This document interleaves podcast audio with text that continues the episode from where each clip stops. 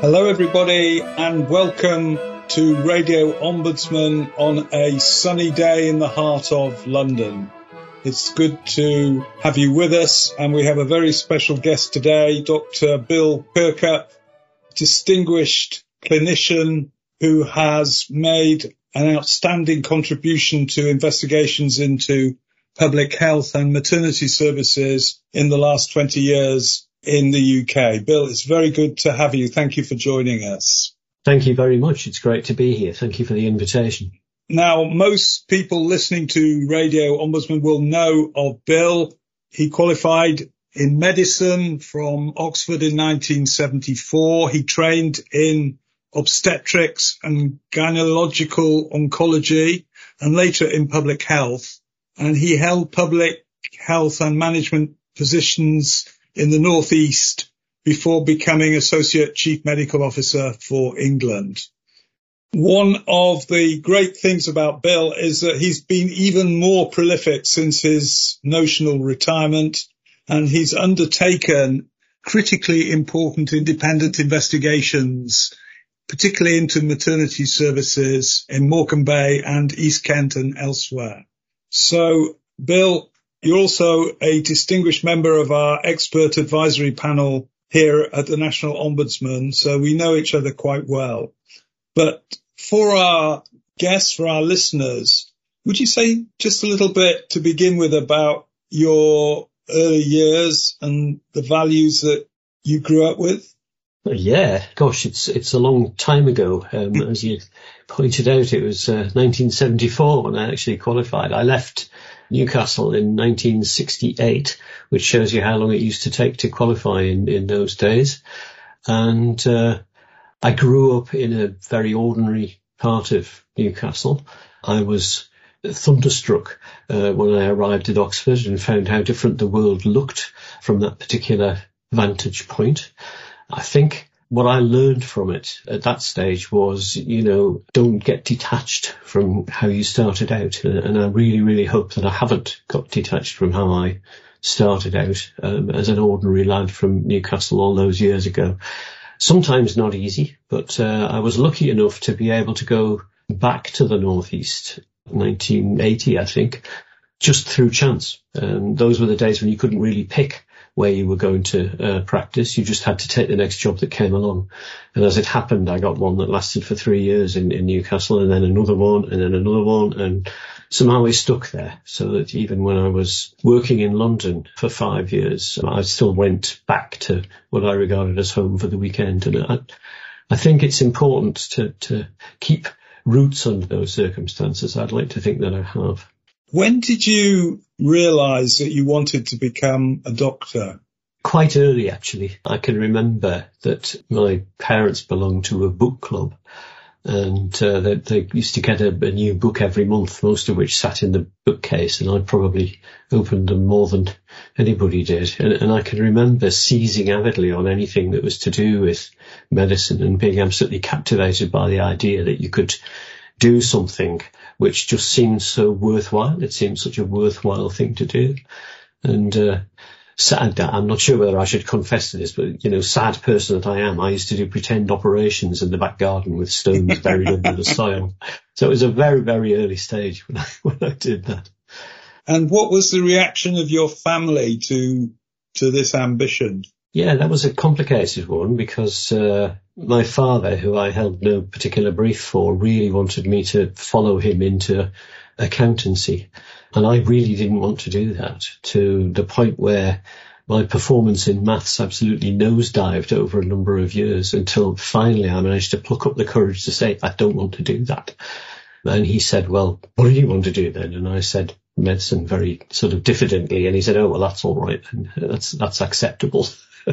So I felt I'd kind of got away with that. And the gap was between forming the ambition and being able to admit it, particularly to him. He was a very dominant character and he was difficult to talk to. So that was quite a moment. And my maths performance exponentially went back up the other way, which was nice. And, it must have been at the time quite unusual for people in your position to have gone to Oxford. So how did that happen? Did you get help from the school? Did you have to go for an interview? I did several interviews.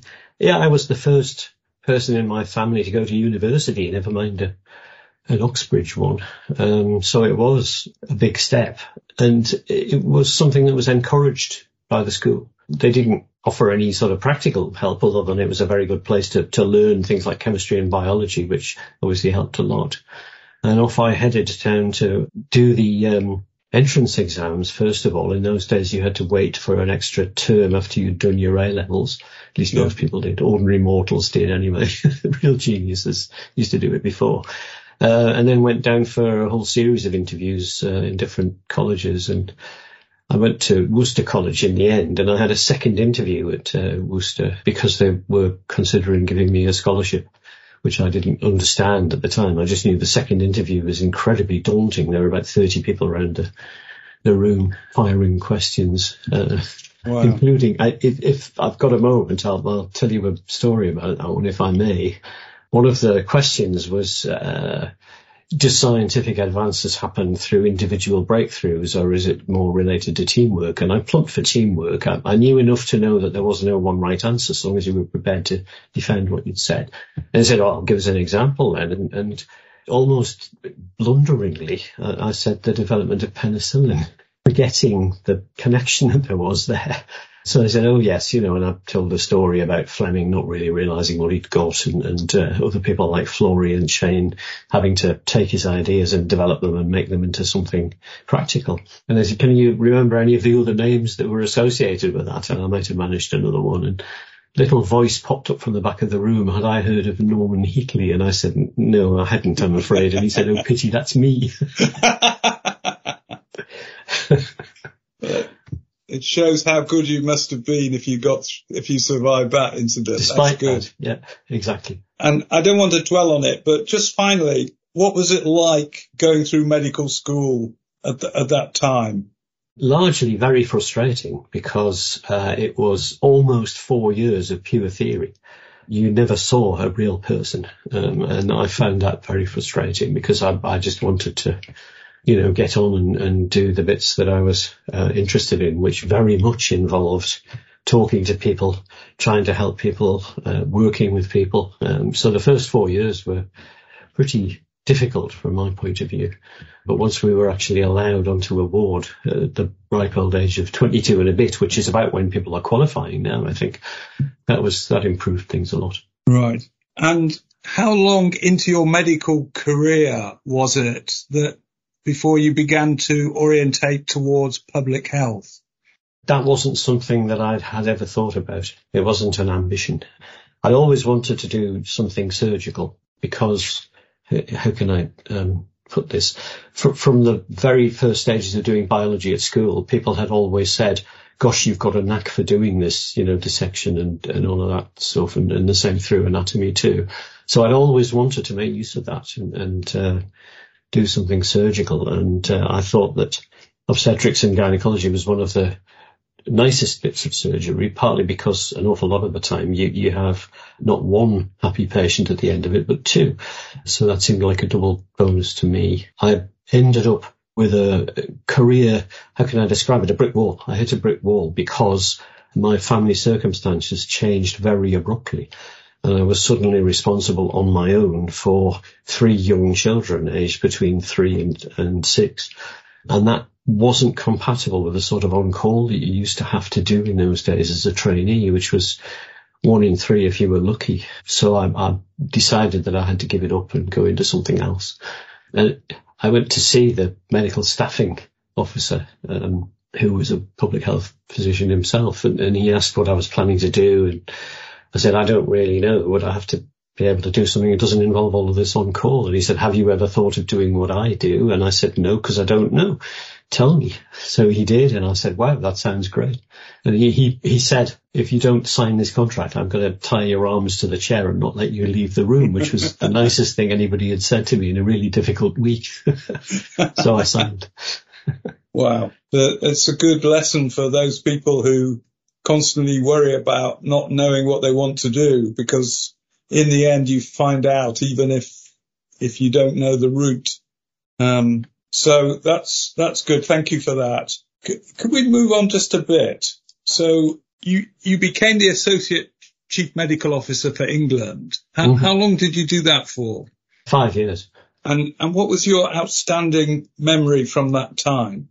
Somebody said to me as I started, the Department of Health is an amazing place to work, but you'll find that the waters close over your head very rapidly. Be alert for that. And I wish I'd listened to that, because the first 2 years were brilliant. The next 2 years were okay. And the last year was a nightmare because of organisational changes and all the rest of it. And I ended up with them saying to me, look, we haven't got anything for you to do. You just have to go and do what? Well, you're 60, so you might as well just retire, mate, which is absolutely not what I wanted to do. So I was glad to have the opportunity of doing some things after that. But I have to say that the first 2 or 3 years were just brilliant. It was great. Okay. So just tell us a bit about how you got involved in Morecambe Bay. Was that the first big intervention you made after you retired? It wasn't, no. The very first one that I did was Oxford Paediatric Heart Surgery, where they had a run of deaths and they were casting around for somebody who might be able to do a limited external investigation into it. And I'm not quite sure how, but my name came up and I did that. And the next one was almost by accident. I got recruited to the Hillsborough Independent Panel, where I was the medic on the panel, and I did the work on the post-mortem reports that were instrumental in the first inquest and instrumental in getting that inquest verdict quashed. So that was my first couple of bits of experience. Morecambe Bay, I think, again, they were looking for somebody between the Department of Health and whatever the regional machinery was called at that point. Might have been a strategic health authority, I think. The reconfigurations have happened so rapidly, it's hard to keep track of them. And they said, would I do it? And I said, yes, because it seemed to be something that was valuable, something that needed doing. I knew it wasn't going to be easy, but I took it on. And I'm glad that I did. I hope that it's, been of some use in the scheme of things. It's quite interesting. You're a person to take on very challenging tasks. I mean, a lot of people wouldn't have gone anywhere near the Hillsborough inquiry. And it must be chastening to reflect that campaigners are still campaigning for a Hillsborough law as we speak. Yes. So these things take a very long time to filter through. Yes, they do. And I mean, I've referred to the need for a Hillsborough law in the East Kent action points, because this capacity of public bodies to deny and deflect in the name of reputation management continues to horrify me. That was probably my first face-on exposure to it, was the behaviour of the police. But, the more you looked, you realised that it wasn't just the police force that were involved in covering up after Hillsborough disaster. It was the ambulance service, the pathology service. It was much wider than just limited to the police. So I do think it's well overdue that we have a duty on public bodies to be honest and open. So one of the things that strikes all of us that read your report into East Kent was the reflection of how little had been learnt in the interim from perhaps 15 years before. And yet, as you said at the time, politicians keep saying this must never happen again. And it does time and time again. So the Hillsborough law is an intimation that there needs to be legislative change to address some of this, because the duty of candour doesn't work in the way that it should. But we're also talking about something more fundamental, which is a cultural change in public services and particularly in hospitals, which reverses the idea that reputation is more important than patient safety. Now, you've experienced this more than anybody else over a number of years. What are the impediments, do you think, in the way of making progress on that? I think that we have to recognise that there are personal issues that are at stake for doctors and nurses and midwives. You don't get into the professions easily. You expect that you have high standards. you expect that other people have high standards, and anything that happens that breaches those high standards you find very difficult to deal with. And very few people get trained in how to do this. You know, I've often said I wish that somebody had sat me down just before I qualified and said, you will make mistakes, because that was true. And people will be harmed as a result of some of those mistakes. And that was true too. You'll feel absolutely terrible. They'll feel worse, of course, but you'll feel terrible. But there are ways to handle it that involve openness and apology and learning that are appropriate. And there are ways to handle it that involve denial and pretending it never happened and hoping that it'll all just go away, which are inappropriate. I mean, the same sort of mistakes keep recurring over and over, but we don't train people well in that. And I think that there are some places where, and I have to say, I mean, it's not everywhere. I don't want to give the impression that I think that all clinicians behave like this, because I know they don't. But there are some places where it becomes acceptable to just deny that anything's gone wrong, find ways to excuse it and not look and move on. And I think we have to find ways to make that unacceptable. It should not be acceptable to tolerate that kind of behaviour. But to do that, we have to be able to confront it in the first place. We have to be able to be honest about it and say, yeah, these things do happen. One of the things that I do at the moment is go and talk about East Kent to just about anybody who listened. I think I've turned one invitation down just because of a diary clash. And almost every time people say, this is an absolutely shocking story that, you know, you wouldn't think that things like that could go on, but you've shown us that they do. The thing is, what do we do now? How do we try and make sure that it doesn't happen again? Because I agree with you that it must never happen again is the second most dangerous phrase in the language around all of this. The most dangerous being, don't worry, it'll never happen here. In relation to that, one of the things that I have learned from you, but also from our own inquiries, is two things. One is how hierarchical the medical profession is and how deferential medics are to that hierarchy, which causes them to resist challenging decisions made by more senior people. That's number one. And the second thing is the tension that exists between professions within the clinical sphere. So midwives, nurses, doctors, you know, surgeons and so on, which takes away a more public benefit view of what should happen. And it's quite a lot about protecting your own professional territory. Is that reasonable? Yes, it is. And I think it shows up most noticeably in the failures of team working. And I think this is one reason that maternity seems to feature quite highly in this, because crucially, maternity involves some very important team working between different groups. And it isn't just obstetricians and midwives, although they're probably the most obvious two. It also involves neonatologists, and it involves anaesthetists, and it involves others too. But I think that the professional relationships can become very challenging in that area because of all of those tensions that you outlined. I think you're absolutely correct about that.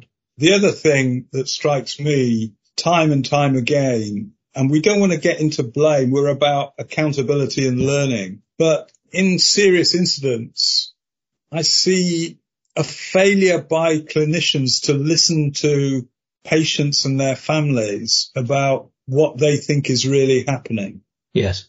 And that is, I mean, partly created by the pressure that clinicians are under. But secondly, I guess, as a non-clinician, it must be because clinicians would say that they are the experts in this area, so why would they listen to the patients and the families? And that's sad, given that people live by experience and they communicate that. But the other problem is that we know all this, but the way in which education is structured in the health service, there's so many stakeholders and regulators that there's no one driving force to be able to say, you should be doing A, B, C, and D. I found this with eating disorders, that trying to get the curriculum changed is an immensely complicated area. There are lots of good people trying to do it, but there's no joined up approach to it. Yeah. That creates a great problem for ministers, doesn't it? Yes. The lack of levers that can be pulled from the Department of Health, I think, is pretty striking. And of course, the danger of that is that in the absence of the right levers, people search for whatever they can pull, which is sometimes not the most appropriate one, and you can get perverse results as a consequence of that. I think it's absolutely right that clinicians are not great at listening. One of the most striking features in East Kent was the extent to which patients were dismissed when they said they had ruptured membranes, or they said that the labour had started, or they said that the baby's movements had changed. All of these are important clinical signs. And when I talk about these things, I'm rather prone to show a slide of a physician from around 1900 or so called William Osler, who said, listen to the patient. They're telling you the diagnosis. It's an important part of clinical practice. I do have a concern that it was never as prominent as it should have been since Osler's day, and it's getting less prominent now. The more recourse we have to very clever investigations and scans and computerized tomography and so on that tell us the diagnosis, the less we're prone to listen to the patient. But we miss vital information by doing that, and I do think we need to look at how we teach people to do that and how we make that stick, because you can teach people to do that when they're at the university stage, and then when they get into what they would call the real world and see how practice is carried out, it's often very different. And of course, if you're wanting to be the person who's in charge of the unit one day, then you behave like the person in charge of the unit. You'll follow their mannerisms, including not listening. So I do think it requires some fundamental change. I don't know how to do that, by the way, but I want to talk to as many people as I can who have got ideas about how to do that, which is why we formulated the recommendations for arising from East Kent as action areas. We're not trying to pretend that we have the answers. We just want to pose the questions and seek the answers. So, I mean, I could go on asking you these questions for a long time, but as far as Radio Ombudsman is concerned, are you pessimistic or optimistic about the future and the next 10 years of patient safety? Yeah, I should be pessimistic given the lack of any discernible change in this horrible cycle of incidents cropping up with, not even just not getting less frequent. They seem to be increasingly frequent.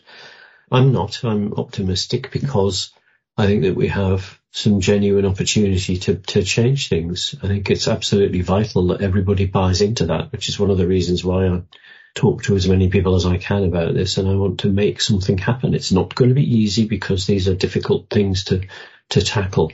It's much, slightly careful about what I say. It's easier to make the traditional recommendations, as I've done in the past with Morecambe Bay, do this and do that and it'll all be okay, and it doesn't work.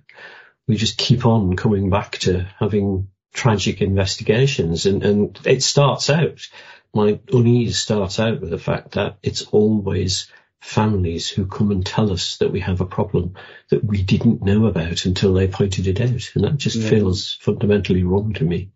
I've done a few investigations recently where the families have told me, tragically, that their worst mistake was to trust the doctor. And we should not be in that position. But while respecting what clinicians do, we should be talking about the real challenges that clinicians and non-clinicians have in dealing with this. So transparency and openness in dealing with them is absolutely vital to any solution which is going to come forward. Which brings me on to my last question for you, Bill. We have a lot of young case handlers, fresh out of university at the National Ombudsman, brilliant people, great values, non-deferential, don't give up easily. What advice would you give them about being an effective investigator? Yes, that's a great question. I think don't accept anything at face value. Challenge, want to look into it a bit further. I think don't take what's in the written record as necessarily true, because there's a lot of evidence now that notes don't reflect an objective truth, that they're work as imagined, not work as done. And sometimes they're even worse than that. They're work as you wished it had been done, but actually really wasn't.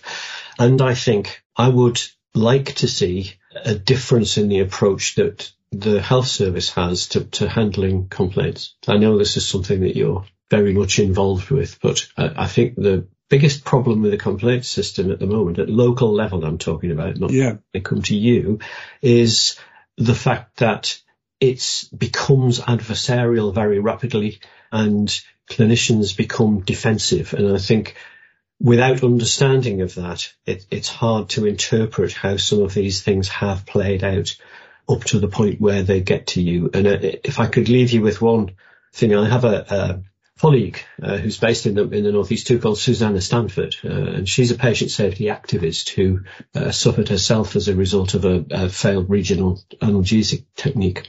And she wrote in a paper quite recently, if a clinician reports that something's gone wrong, it's called an incident. If a patient reports the same thing that's gone wrong, it's called a complaint. And the terminology itself sets people against each other. It makes it adversarial. It makes them defensive. Nobody should feel that they're a nuisance for making a complaint. And I rather wish there was a different way to describe it so people didn't feel a nuisance. And even more so, they weren't made to feel a nuisance by the people who received that first complaint.